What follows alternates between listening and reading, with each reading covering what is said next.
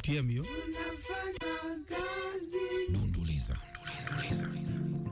Karibu sana katika Dunduliza ya asubuhi ya leo ya Super Breakfast hii. Hii ni East Africa Radio. Thank you for tuning in. Na Dunduliza masuala ya kifedha, masuala ya kifinance, kiuchumi. Na leo hii uh, bado tunaendelea kudiscuss kuhusiana na jinsi ya kujikinga kwa surprise au economic shock.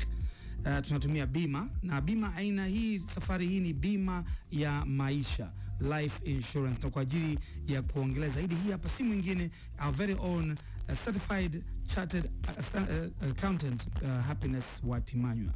Habari ya asubuhi na karibu katika Dunduliza. Upo nami Happiness Watimanywa. Je, bima ya maisha ni nini? Hii bima hutoa fungu la pesa kwa uwapendao unapofariki. Watu wengi hawajui hii bima na hawana uhakika kwa nini wanahitaji. Ikiwa unataka kusaidia kuhakikisha familia yako itakuwa na mapato ya kuweza kujimudu unapoaga dunia, basi bima ya maisha ni muhimu sana. Pesa inayotolewa inaweza kutosheleza kuchukua nafasi ya kipato kinachopotea unapoondoka na vilevile vile kulipia gharama kama mazishi, matibabu na madeni au kufadhili ada au miaka ya kustaafu. Hii inatoa mwendelezo wa kifedha kwa familia ili wasihangaike licha ya kupotea kwako na kipato chako. Moja ya sababu za msingi za watu kupata bima ya maisha ni kusaidia kuhakikisha wapendwa wao hawatakabiliwa na shida za kifedha ikiwa wanaondoka ghafla. Ikiwa umeoa na una watoto, hii ni msingi, haswa kama kipato chako peke yake ndio kinahudumia familia. Bila mapato haya, familia yako haitaweza kujimudu. Pia kumbuka, ikiwa wewe ni mzazi wa kukaa nyumbani, thamani unayotoa kupitia kazi zako za kulea watoto nyumbani ni muhimu. Unapokufa, mwenzi wako atalazimika kulipia hizo huduma ili kutunza familia. Bima ya maisha ni muhimu hata kama huna mume au mke au watoto. Ikiwa una mpenzi ambaye mnasaidiana naye kifedha, kwa mfano, anaweza kuwa hana pesa za kulipia bili ambazo kawaida mnagawana.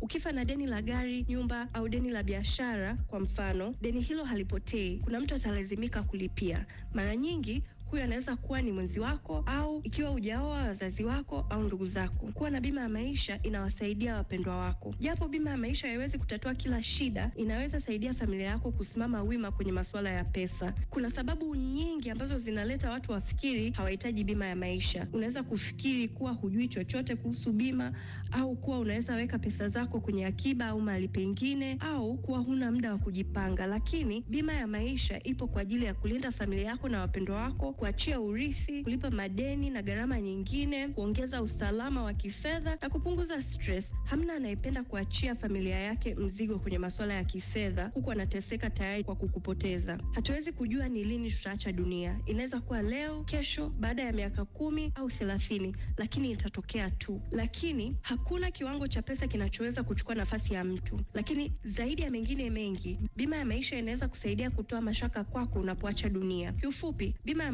maisha sio kwa matajiri tu. Haijalishi kiwango chako cha kipato, bima ya maisha inaweza kuhakikisha kuwa wapendwa wako wanaweza kupata pesa ikiwa umefariki, na bima ya maisha inaweza kuwa nafuu kuliko unavyodhani. Kumbuka, bima yoyote ni bora kuliko kutokuwa na bima.